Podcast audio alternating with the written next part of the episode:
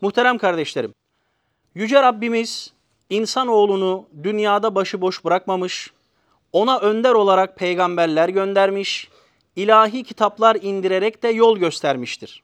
Kur'an-ı Kerim insanın Rabbini tanıyıp ona kulluk etmesiyle ilgili hususları, inanç ve ibadetle ilgili meseleleri, ahlaki sorumlulukları, geçmiş ümmetlerin yaşadıkları tecrübeleri, ahiret hayatının mahiyetini ve daha nice konuları içermektedir. Aynı zamanda her iki dünyada da huzura ermeleri için insanlara yön verici niteliktedir.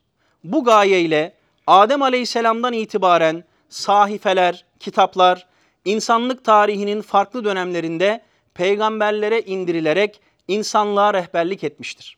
Aziz kardeşlerim, Kur'an-ı Kerim'in ilk muhatabı şüphesiz alemlere rahmet olarak gönderilen Hazreti Muhammed Mustafa sallallahu aleyhi ve sellem'dir.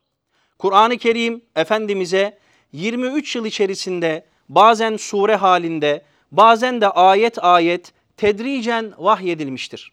Efendimiz Aleyhisselatü Vesselam ümmi olmasına rağmen Kur'an'ı ezberlemiş, Cebrail Aleyhisselam'a arz etmiş, Ramazan ayında ise tamamını arz ederek hafız olmuştur. Sahabe efendilerimiz de Efendimiz'den duydukları ayetleri ezberlemişler, ev halkına ve çevrelerine nakletmişlerdir. Ezberleyen, zihninde tutan ve muhafaza eden anlamlarına gelen hafız kelimesi aynı zamanda Allah'ın 99 isminden birisidir.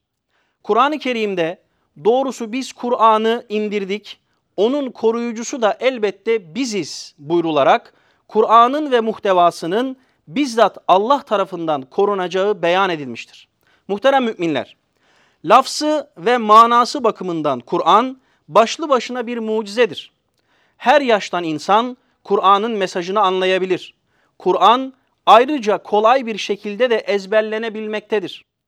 Başka hiçbir kitaba nasip olmayan bu özellik sadece ve sadece Kur'an'a mahsustur. Nazil olduğu günden bu yana genç yaşlı milyonlarca hafızın ezberinde korunarak hiçbir değişikliğe uğramadan günümüze kadar gelmiştir. Kıyamet sabahına kadar da böyle devam edecektir.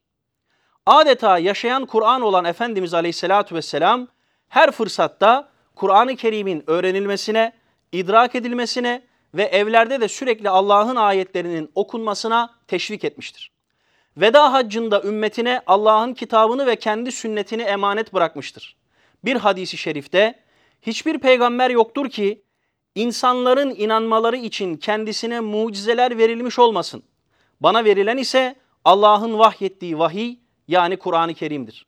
Bu sayede ben kıyamet günü ümmeti en çok olan peygamber olacağımı ümit ediyorum diyerek Kur'an-ı Kerim'in önemine ve değerine dikkat çekmiştir. Müslümanlar Kur'an öğrenimine ayrı bir önem atfetmişlerdir.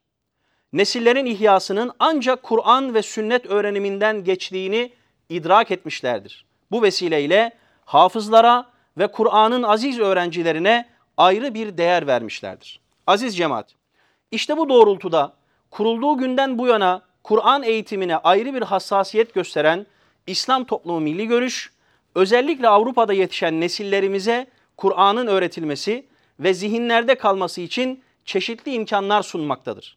Sizlerin katkılarıyla inşa edilen eğitim kurumlarımızda nice Kur'an talebeleri yetişti ve bunlar nice tilavet yarışmalarında iftihar tablolarımız oldular. Kur'an'ın terbiyesinden geçerek çevrelerinde örnek teşkil ettiler.